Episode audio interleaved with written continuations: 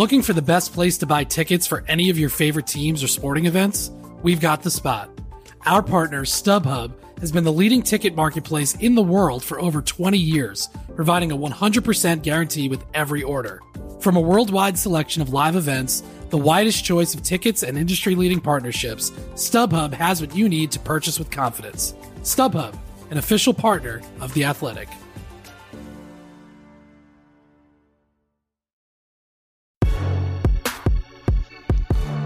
Hello and welcome to another edition of the Standig Room Only podcast. Yes, I'm your host, Ben Standig. I cover the Washington Commanders for The Athletic.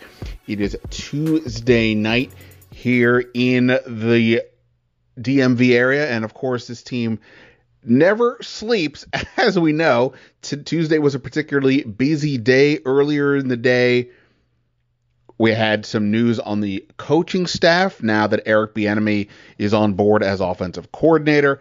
And tonight I've got some information regarding Daron Payne and the Commanders' plans. I'll get to both of those things in a second. In addition, the guest today, we've obviously talked a lot about Bieniemy. There's still a lot of questions, particularly with his time in Kansas City, his role. Do, do we think he's going to be a good uh, a good coordinator with as a play caller, I should say. We've he's been a coordinator. Um, what do we make of him? Rather than the rest of us sort of guessing what went on in Kansas City, I saw somebody out who was in the room with him, and that is former Chiefs offensive tackle Mitchell Schwartz, a four-time Pro Bowler who was on the first Chiefs Super Bowl team. Uh, we spoke earlier today to get his view on Bieniemy, a guy he obviously was around a lot during his time in Kansas City. Uh, uh, Schwartz was also there during the Alex Smith era when Matt Nagy was the offensive coordinator before Bieniemy. So we talked a lot about, you know, how do you tell when an offensive coordinator is working with a player like Patrick Mahomes and a coach like Andy Reid? What what he's what he's doing? Uh, what is uh, what does Mitchell Schwartz think of Bieniemy and so on? So we got a lot of that. I think you guys are going to find it really interesting. So I'll get to all that in a moment. Make sure, of course, you subscribe to the podcast iTunes, Spotify, wherever you do your podcasting. I'll be at the combine next week, so you won't want to miss those conversations. Uh, and so, you know, make sure you do that. In addition, check out The Athletic, because obviously I'll have a lot of articles next week at the combine, plus more here. I had a brand new Washington only mock, mock draft up today, as well as the news I'm about to tell you about now, and that is about Daron Payne it's not the most surprising news, but I was told by multiple sources that Washington is expected to place the franchise tag on Payne. Uh, I go into more detail on the site as to why that seems to be logical, but I think you guys look, you guys are listening to me. You're smart people, obviously. Um, so you guys have a feel. I think at this point, if you've been paying attention to what's going on, both in terms of Payne's desires for getting a multi-year deal, but maybe Washington doesn't have the um, ability to give him what he might want, both because of Dan Snyder selling the team and therefore, or let, let me rephrase, Dan Snyder looking to sell the team. Don't know what's going to happen for sure, but Dan Snyder exploring that option. And, you know, typically an owner in that spot's not going to want to take on a big deal the way Payne's would be. John Allen got that four for 72 million with about 35 million guaranteed. Payne's would be above that, potentially a decent amount above that if the market goes away, it, it sounds like it will. So that's one aspect of it. And then, of course, it doesn't make a, lo- a, lot of asset allocation sense that you heard me discuss to extend four defensive linemen. They still have to make calls on Montez Sweat and Chase Young at some point here. So uh, that's what's going on with there. And again, you can check out more on the Athletic. I will just say, you know, they've eh, the the the, the tag window opened today, meaning Tuesday and goes until ooh, I don't have the date in front of me. I think it's March 7th to place the tag on a player. There's no real rush in theory, but I wouldn't, you know, I'd say keep an eye out possibly for something happening before the combine. But we'll see if the, if that's the way it plays out. But it could be something could be happening sooner than later. But at a minimum, they do have until March 7th, and then they have until July to get a deal done or he would eh, play on the tag. This is assuming that you know Payne is is willing to do that. I you know at some point you run out of options, but that's what's going on there. on the coaching front, which is what I thought would be the lead story when I started this uh, podcast tonight. So, two moves here to, to note. First off, the first true change since Bieniemy came on board, the team has parted ways with uh, senior offensive assistant Jim Hostler. Hostler was one of the people who came over with uh, Ron Rivera from Carolina. He helped Scott Turner uh, with the uh, with the game plans. He did a lot of advanced scouting. Um, been around for a while. He was a former offensive coordinator with the 49ers. Uh, so they are moving on from Jim Hostler. In addition to that, Drew Terrell, we talked about this a little bit the other day, that Drew Terrell, the wide receiver coach, he had been asked, the Arizona Cardinals were interested in interviewing him for their offensive coordinator position. That position is now filled. However, Terrell is leaving Washington. That much I can say report, and it appears based on multiple other reports that he's going to Arizona in some capacity. So, what does any of this mean for Washington? Well, obviously you got to replace at least the wide receiver coach. I don't know what it means for um, the Hostler position, but I said the other day it'll be interesting to see what what changes they make. At a minimum, you would think that Bieniemy would want somebody on board who's like a confidant, somebody that maybe he knows sees the world uh, of, of football in the same way, and would that could be the person that would fill a, the Hostler role. And as far as a wide receiver coach goes, you know, I, they need to they need to fill that. We'll just leave it leave it at that. So that's what's going on so far on that part of the deal. We'll learn more, presumably, about their plans in total Thursday when Bieniemy uh, holds has his first press conference. With uh, Rivera will be there, obviously. So we'll see what else, if anything else happens in between them. I don't know for sure that anything else will happen. Um, possible, but I, I don't know for sure at this point, at least not enough to to give you any real thoughts. So just we'll, we'll just see what happens here over the next 48 hours. But you know they could obviously um, typically, the combine is often viewed as where teams will sort of lock in their staff or, or make changes. So they have a few more days as well. Um, all right, so that's it for me. Let's get to my conversation with Mitchell Schwartz.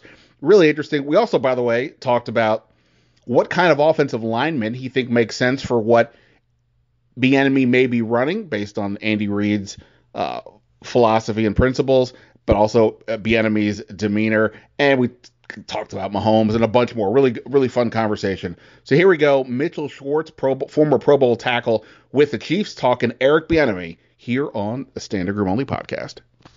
All right. Obviously, the Eric Bieniemy topic is still a big one town. Still, like it's going away anytime soon. It's going to be a topic here for uh, Commanders World for a bit and you know it's one thing for all of us to keep speculating about what what was going on with Kansas City, what was Bieniemy's role, how might he do here let's let's talk to somebody who actually has been in the room with him.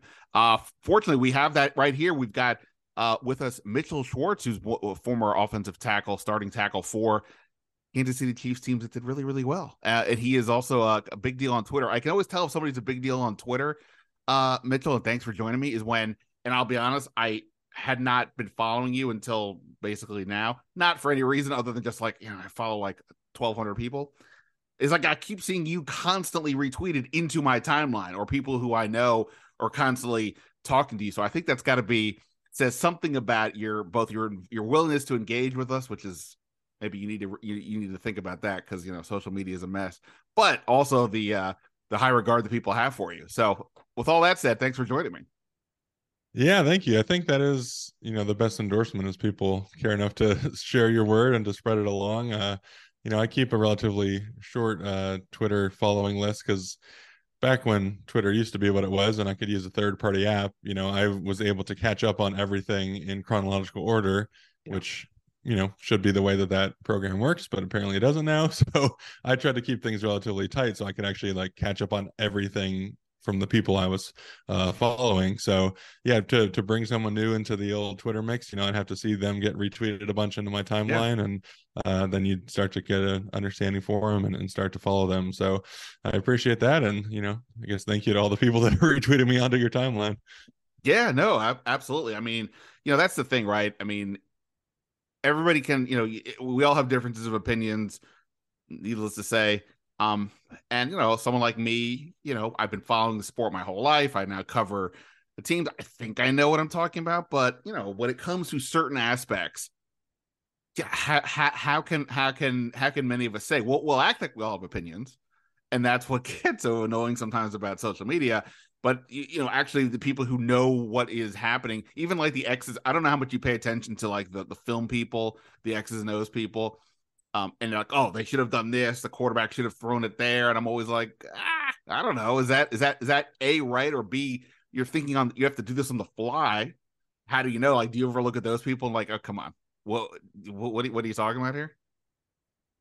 Yeah, a little bit. You know, admittedly, I don't know as much about the quarterback position, so I'm not really in a position to you know see that stuff and be like, oh, he's wrong or he's right.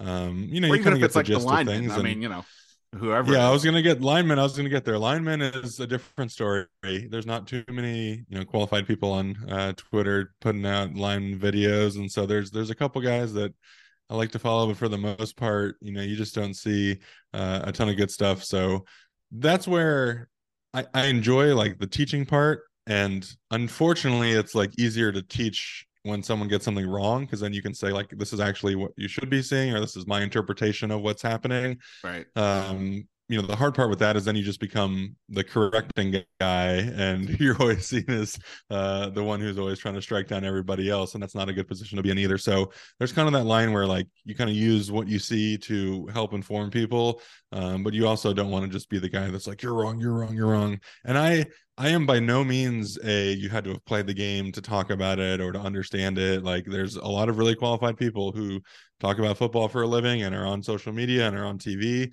and they do a good job of it and they do better than a lot of former players who just kind of use their name to you know get jobs and then just kind of spew whatever they want because they don't necessarily have to put in the same amount of work or the same qualification so i'm not that guy that's you know you had to have played to be be talking about football um, but if you are going to talk about it you know i would expect kind of a certain level of um, competency, especially if you're, you know, draft guru XO, and you know that's kind of the brand that you're building to to be someone who evaluates football.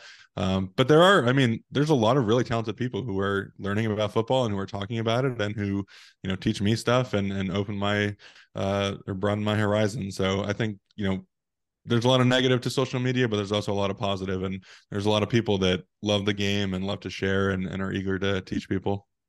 Yeah, yeah, no, that's true. Uh, and, like I have a guy, Mark Bullock, who covers.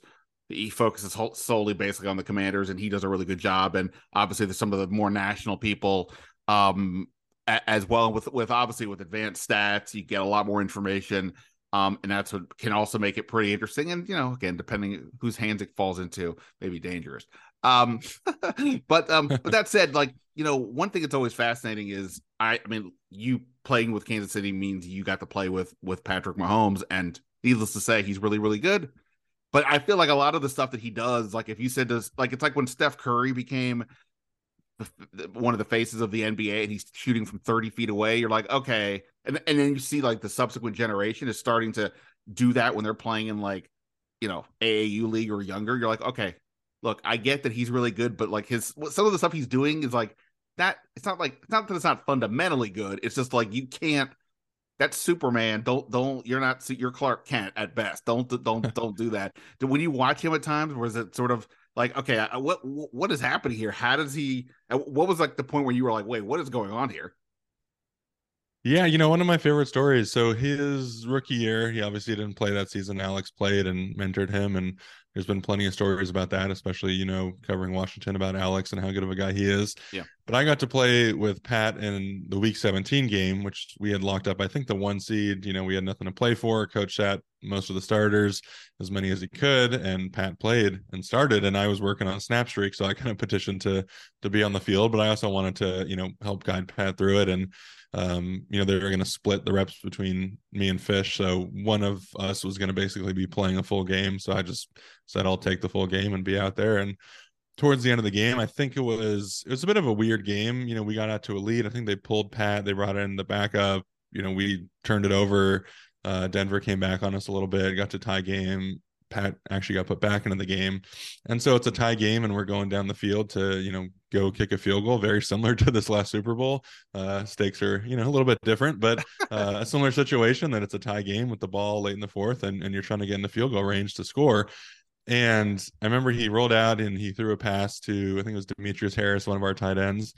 And it was one of those, you know, Mahomes passes on the run that's, you know, the guy is double covered and he puts it in just a spot where you know it's a bit of a jump ball. Demetrius goes up for it. He doesn't make the catch and might have been you know batted away or something as well. And I remember going up to Pat and saying, you know, hey, I think we are at the midfield or something. So we had already kind of started the drive. And I remember going up to him and saying, Hey, you know, be smart here. You know, we're, we're in pretty good shape. You know, we don't want any turnovers, got to keep advancing the ball.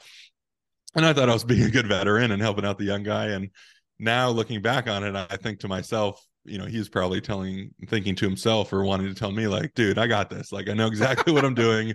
Yeah. Uh, because it's it's we've seen enough of those plays by this point to know that it's all very calculated. He's able to take all the information in and make those split second honestly probably subconscious decisions and he tends to be right on the majority of them. And so you know you could say oh that looked risky. He was throwing in a double coverage but he's made the calculation that based on the underneath player and the guy over the top and the guy he's throwing to and the height and the speed, like I can put it just in the spot where it's not really as risky as it looks. Um, so those are the things that you start to appreciate the more you're around him is you know, it gets back to his college evaluation. You know, why was he considered a, a Brett Favre, a gunslinger? Why were there questions? Well, he was playing for a team with like the worst defense in college football, and they were giving up 60 points a game. So he went into every game and he had to think and he had to know, like, we got to score 50 points to even be in this. And so, yeah, you have to be a little risky to to get that kind of uh, volume in, in a football game. And so, you start to realize that all those things are calculated, and that he has just such a mastery.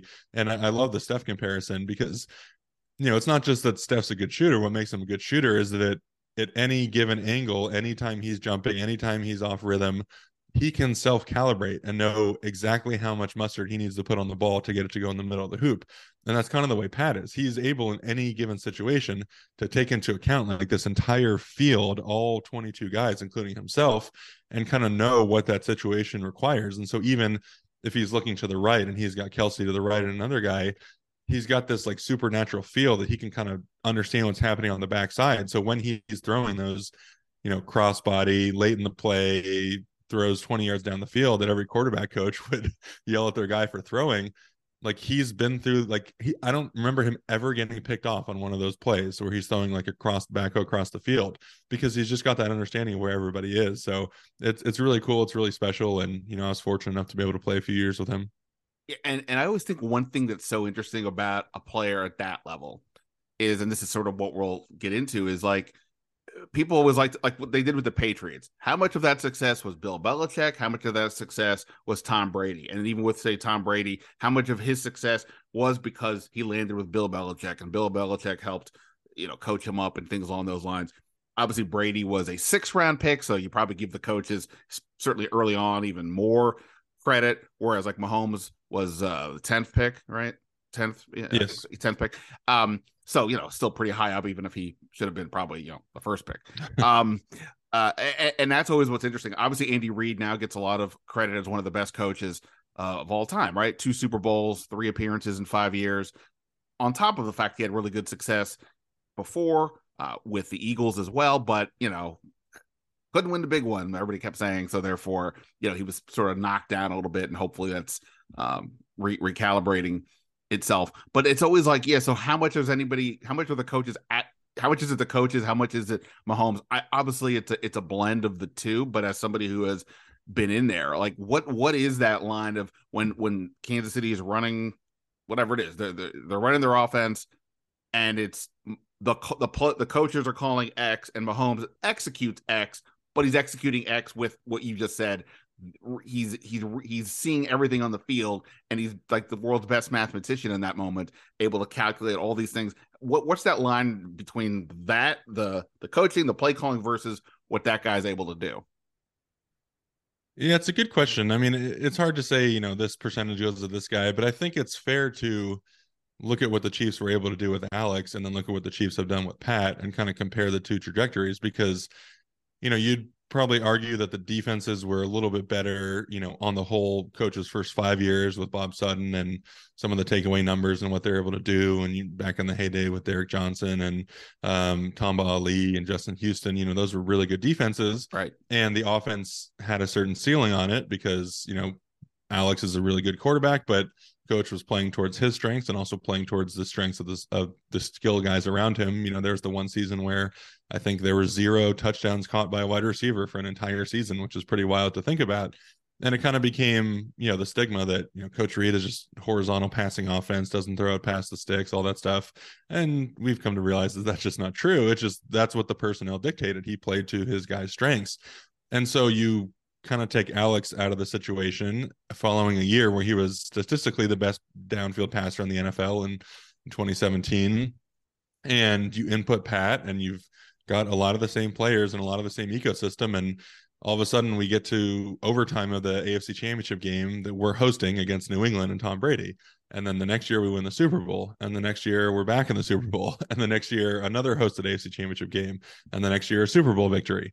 So, I think it's fair to say that, you know, there's a big jump from Alex to Pat, and that's no slight against Alex. We're just we're literally seeing what could be the greatest quarterback of all time, and I would say the best, you know, five year stretch, maybe if not all time, but um, one of the greatest five year stretches of any quarterback that we've seen. So yeah, Pat's a big part of that, and his individual skill set, his ability to take all that same coaching, all the same input, and you know to output the success he's had, um, you know, speaks to the blend of what coach is able to do, and then the ceiling that Pat is able to give you.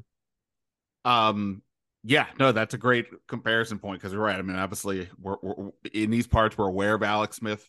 Um, we were aware of Alex Smith even before we got here, but you know, we're we're keenly aware of the the floor to ceiling and aspect of it and how Mahomes right was able to take things to another level.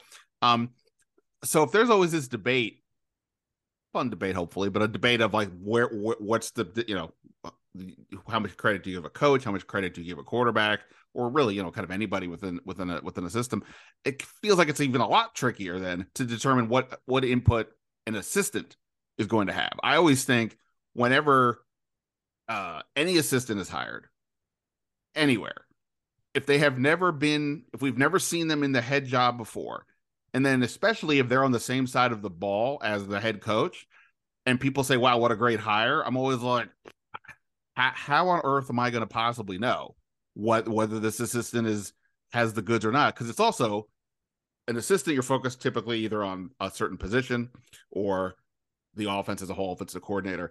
But at the head coach, it's a whole different deal. You've got to be the quote unquote leader of men. You've got to set the tone, the culture. You've got to be on top of everything. So you're, you know, it's really a different t- skill set almost, which is why whenever, you know, not just Eric Bieniemy, but like I said, any anybody, I'm like, how how how do you know wh- whether they have the goods? But I imagine people in the locker room probably have a better feel because you're around them all the time. You're in the meetings with them. You at least have a feel for how they think, how they communicate, what have you. Is that is that a fair from your perspective in terms because obviously, right? So you were there with uh Matt Nagy. Were you there with Pederson also, or no, I wasn't. I, got there right after Pederson. Okay, so you were there with, with, with Nagy as well. So like, so you've seen you've seen some of that. So like, is that like how do you in the locker room uh, assess like the assistants and their contributions, and then potentially could they elevate to a different job?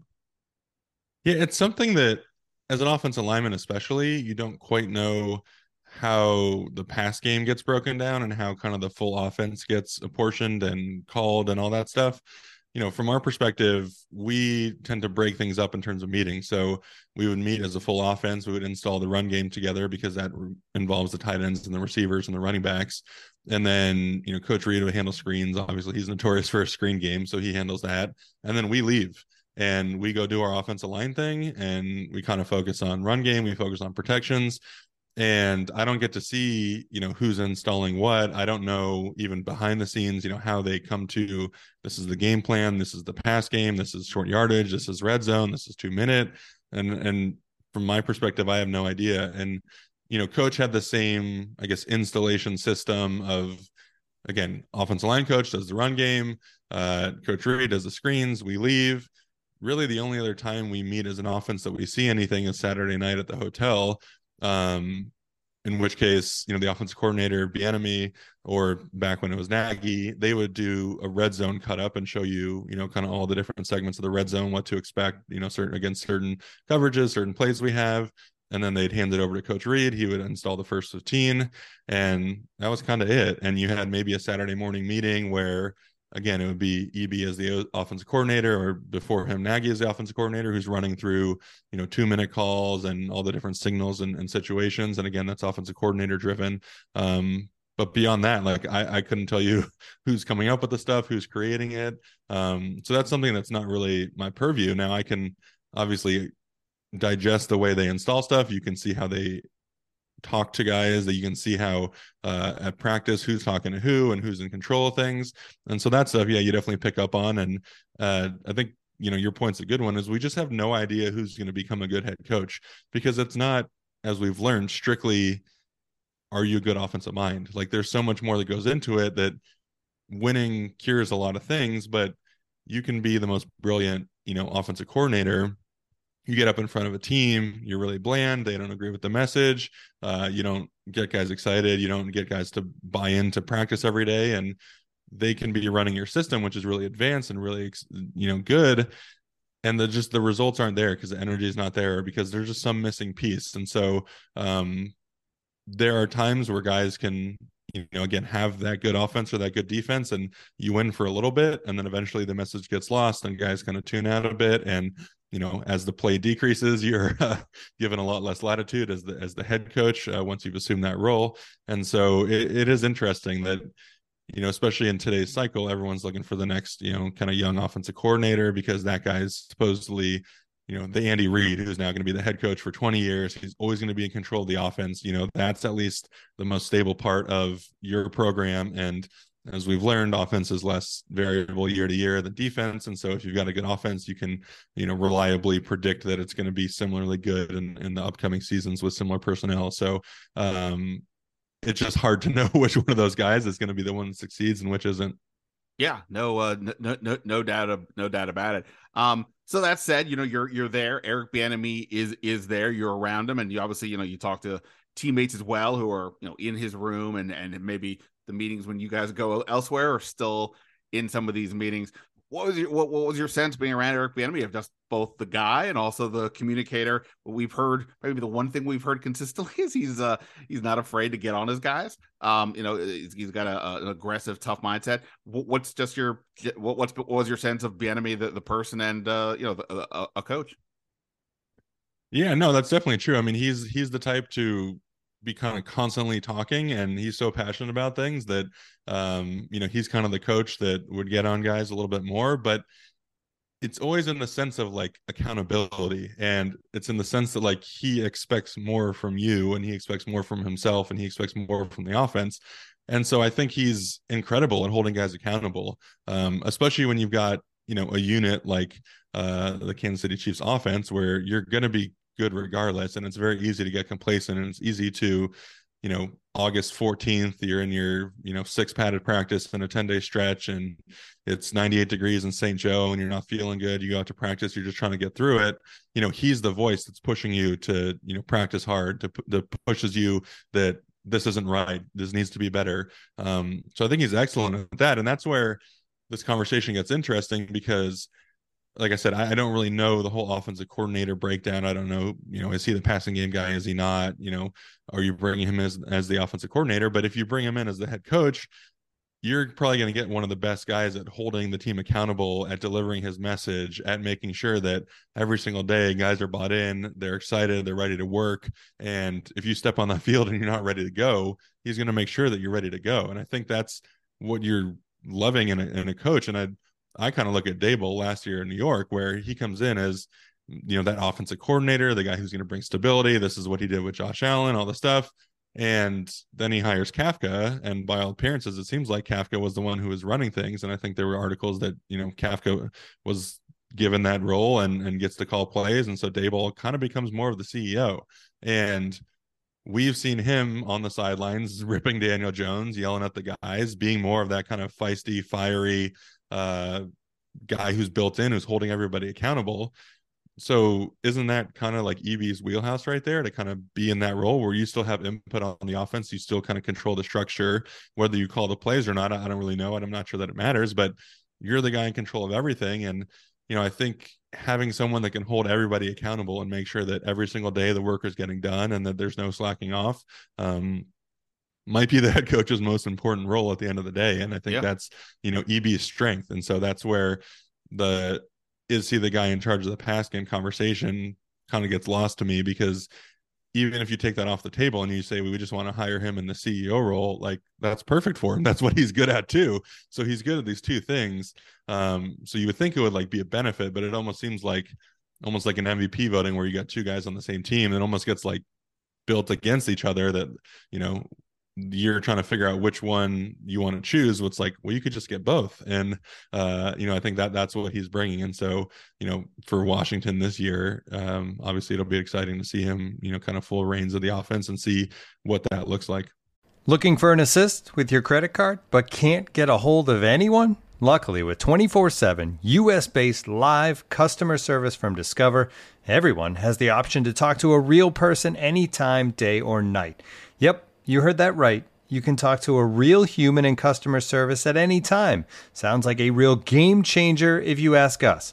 Make the right call and get the service you deserve with Discover. Limitations apply. See terms at discover.com/slash credit card. And now, two pigeons bemoaning the fact you can stream DirecTV satellite free. You see this? A family watching baseball on DirecTV with no satellite dish in sight. Let's heckle them. You call that changing the channel? Choke up on the remote, buddy. I hope getting all these games on DirecTV makes up for your mother not pre-chewing your sunflower seeds. DirecTV has the most MLB games. Visit DirecTV.com. Claim based on total games offered on national and regional sports networks with choice package or higher. Availability of RSNs varies by zip code and package. High-speed internet service required. Terms and restrictions apply.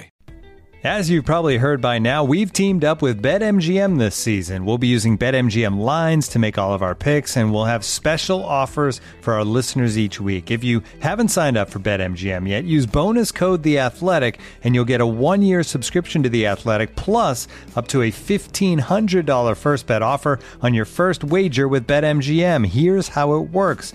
Download the BetMGM app and sign up using bonus code The Athletic. Make your first deposit of at least $10. Place your first bet on any game and claim your voucher for a one year subscription to The Athletic.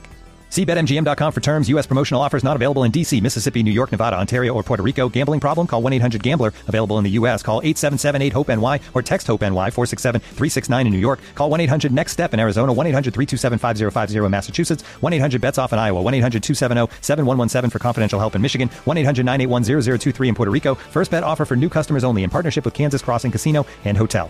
Don't forget, if you haven't signed up for BetMGM yet, use bonus code The Athletic, and you'll get a one-year subscription to The Athletic, plus up to a fifteen hundred dollar first bet offer on your first wager. Yeah, no, that that's that's interesting. It's why this whole discussion of is he calling plays, is he not calling plays, that that's being held against him, and you know, obviously there's been other co- coordinators hired to be a head coach, including Matt Nagy, who were not quote unquote calling the plays, but like you said, the a head coach can often become more of a CEO coach. Like Ron Rivera is effectively kind of that way. Jack Del Rio really deals with the defense, and and Rivera, even though that was his side of the ball, not, he's he he he contributes, he's involved, but it's not his primary focus. His primary focus from the football perspective is making sure the guys are in good headspace and you know keeping right. everybody on the same page and you know hey because look obviously this place constantly has issues. Uh so you know keep them keep them, keep them uh you know focused on football. yeah. Yeah yeah for sure. Um but but but okay so he is getting brought here to be the offensive coordinator and a play caller which is different at least a full-time play caller which is different than what happened um in Kansas City.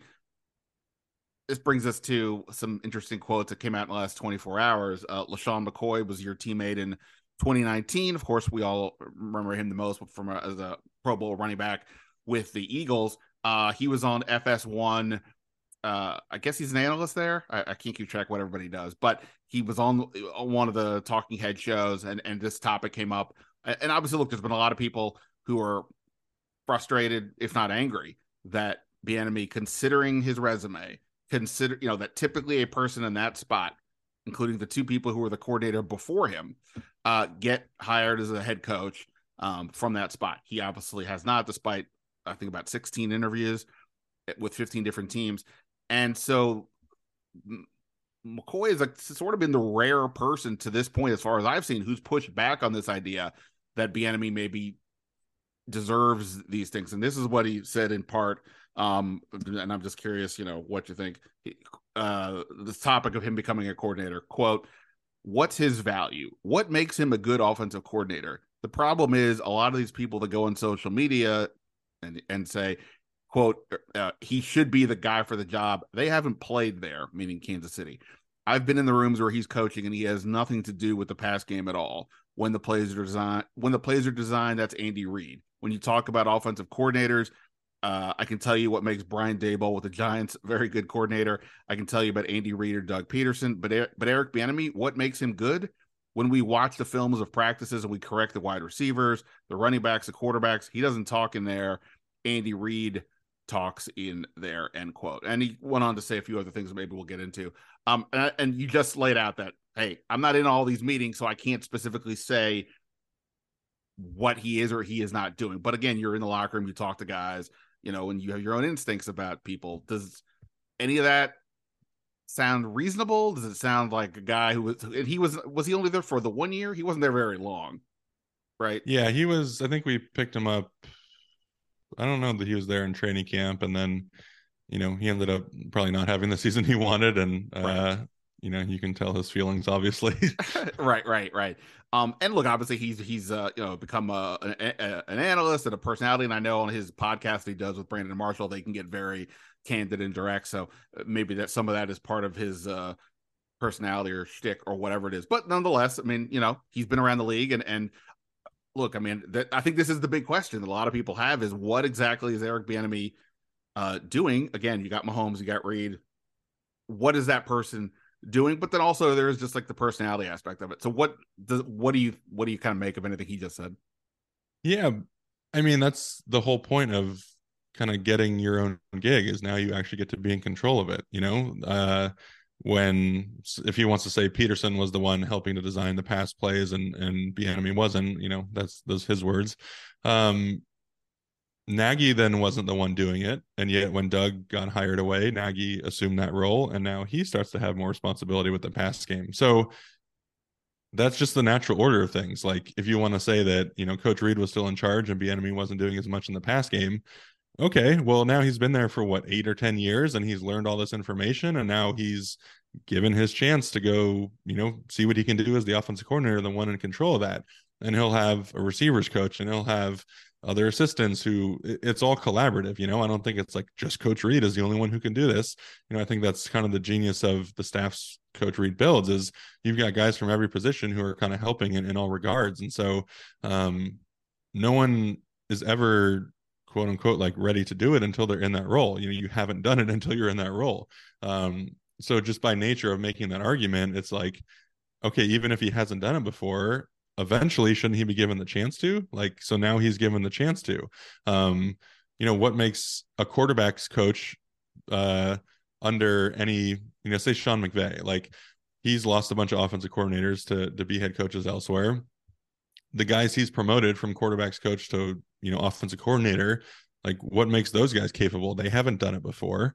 Well that's the next step. Now you get to try your hand at it and see if you can handle it. So this is just the natural progression of a hierarchy and a, and how things you know kind of play themselves out. So i don't really understand that argument in the sense that like so he's not able to learn from all this stuff if, if that's your argument and he's not able to be given the chance to see if he's able to do it.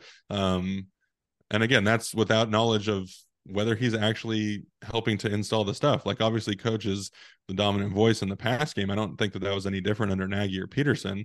Uh, that would be my guess. I mean, if coach is doing install stuff to the receivers now, that's probably the same way he was doing it then.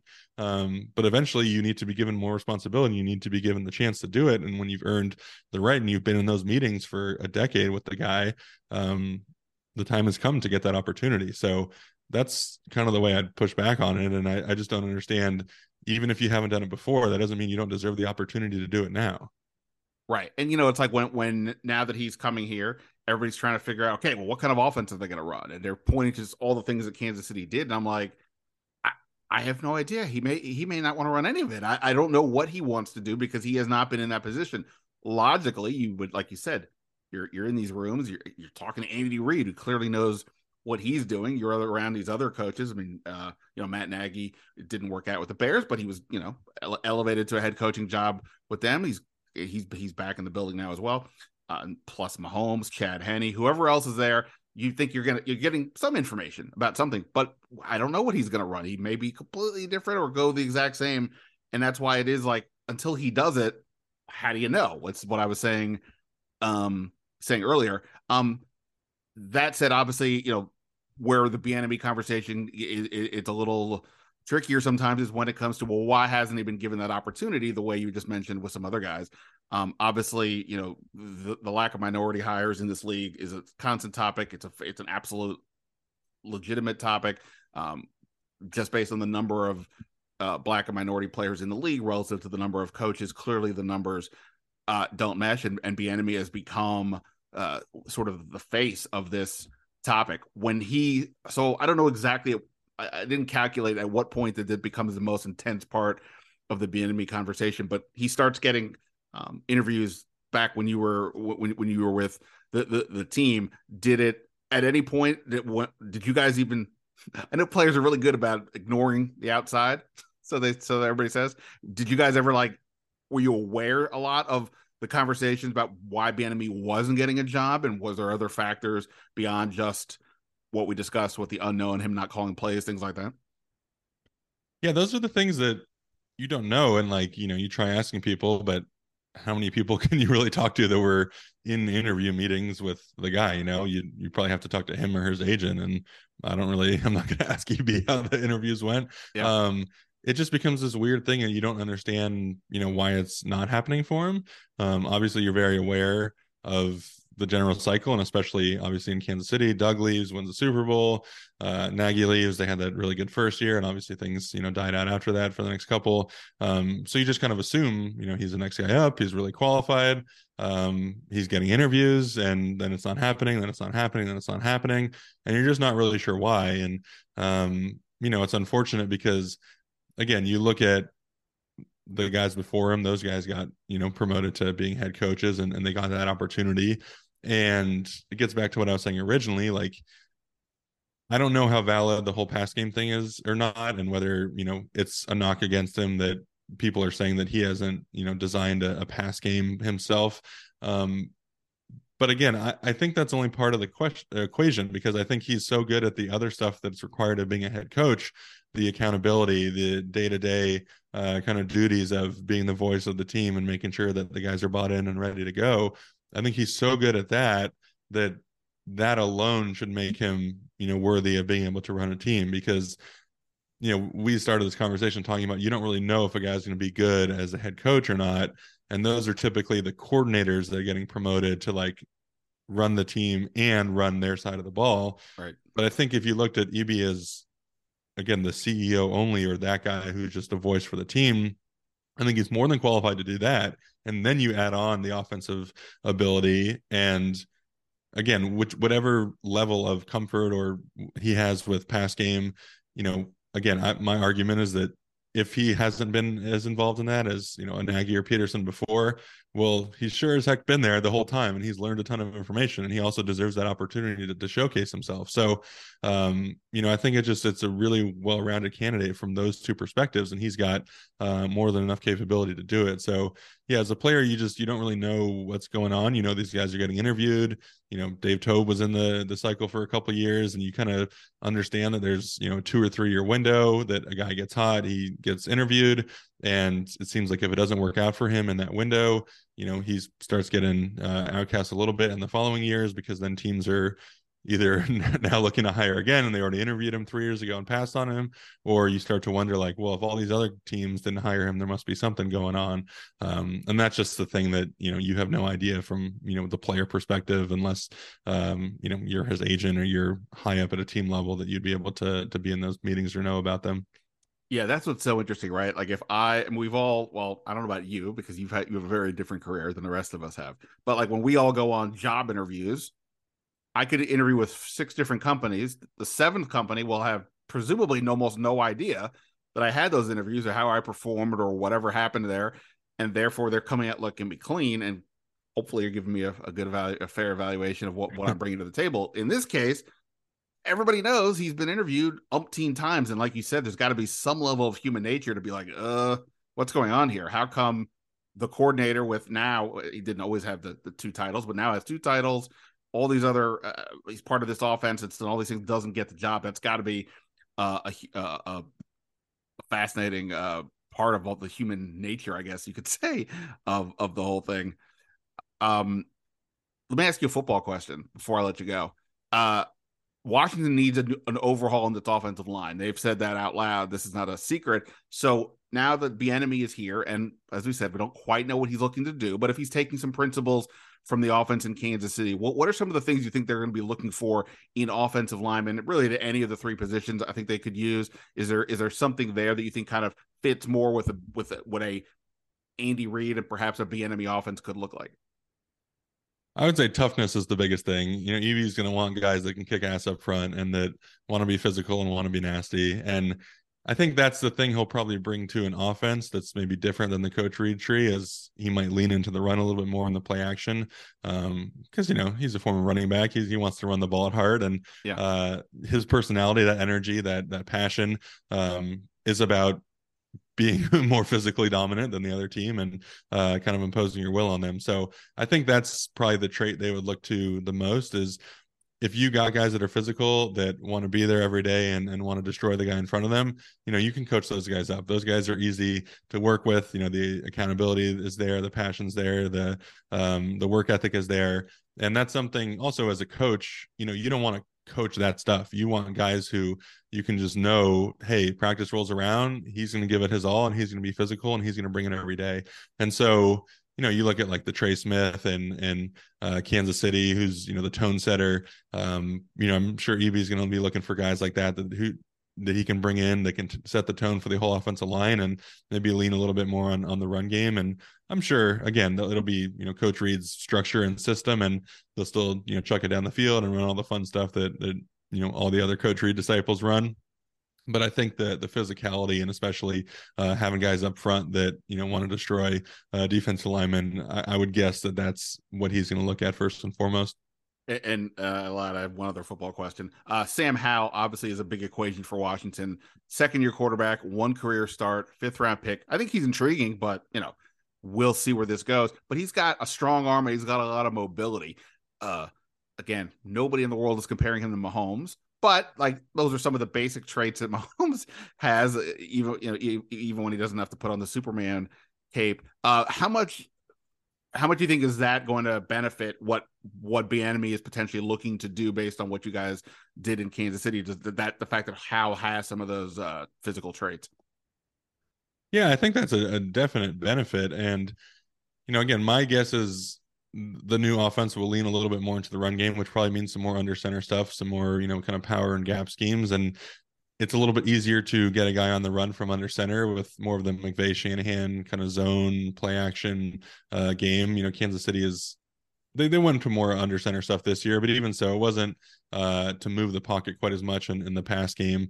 You know, the play actions tended to be more traditional kind of drop back play actions as opposed to true bootlegs or move the pocket plays. And so I would imagine, you know, those will get built into the offense a lot more, and those can be much easier plays for quarterbacks as well if they're comfortable with it. You know, you have to get used to turning your back to the defense, but there's also an element of trust that you're trusting that the action and the run game and the sell, you know, get those linebackers to suck up, and you're able to, you know, buy that time to to get some balls over the top of them. So um, that's what I would see. You know, I think the genius of Mahomes is that he's running Andy Reid's offense. He just adds the Mahomes layer on top of it. Right. But that offense isn't successful as a street ball offense. You know, it's not Pat running around making stuff happen every play. It's him 80% of the time running the Andy Reid offense. And then there's 20% where he can escape the pocket and then do magical things. So I think that's the element that people lose is that it's still at heart a West Coast offense, which is just the most timing based offense. And so if you're not able to do that stuff from the pocket, that's where the structure of things falls apart and then you can't do all the fun stuff on top of it because you need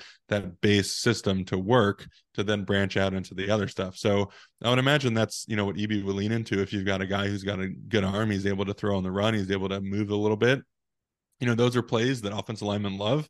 Uh, we love nakeds and bootlegs. We love you know kind of more hard aggressive play action to get the defense on their heels. So it's easier for the o line it's easier for the quarterback. It simplifies things. You know half the time if he's you know running to one side of the field it's a half field read anyway. So you don't have to you know scan the whole thing and look for everybody. So those are just you know the simplicity plays that make things easier on everybody. And you know you hear about sean payton talking about going to denver and you know, we only need Russ to really have six to eight, you know, high level plays per game. You know, we want to make things a lot easier on him. Well, that's, you know, what he's talking about the quick passes, the play actions, the run game. You know, you have these plays that, you know, aren't plays off for the quarterback, but instead of having 40 plays in a game where it's stressful mentally, uh, you got to figure everything out. They're harder plays, they're dropbacks. You know, let's make everybody's job easier. You know, at the end of the day, the only thing that matters is winning. And so I don't think anyone's going to be like, well, you know, I'd rather have 28 difficult plays and make things more challenging. Like, no, I'd rather have eight difficult plays and 20 easy ones. And, you know, I think that's, you know, what EB is probably going to be looking to bring is to blend that run, the play action with the quarterback skill set. And if he's good at doing it, um, you know, that's just an added bonus. Do you want to do uh analyst stuff? Like, I, I don't know exactly what you've been doing since uh you, you stopped playing football. Do you want to do this stuff? Because uh, you know, I, I see you on Twitter and I read the stuff, but I don't, you know, I, I don't hear you. So do you actually want to do this? I think you could do this.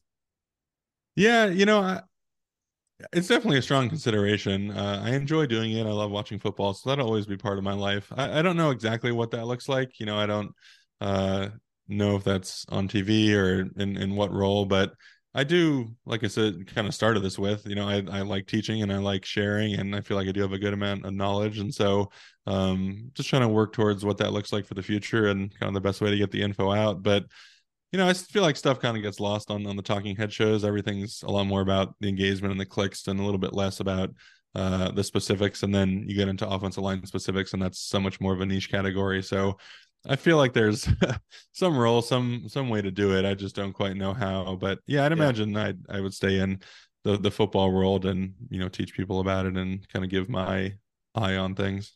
All right. Well, until uh, Mitch gets a a, a gig, uh, you know, is becomes like I don't know. If, I don't know if saying that the next Ross Tucker is a is a compliment, but Ross Tucker he's really good. He's offensive lineman. Um, at Mitch Schwartz seventy one on Twitter. Go follow him there. Read all of his uh stuff and, and do it so you're not just waiting for somebody to retweet it into your timeline. You actually are seeing what's happening uh, from his mind in real time. Uh pleasure. I really appreciate it. Is there anything else for you to to to to, to mention? Uh, you know, uh, you've got other endeavors perhaps that I'm not even aware of.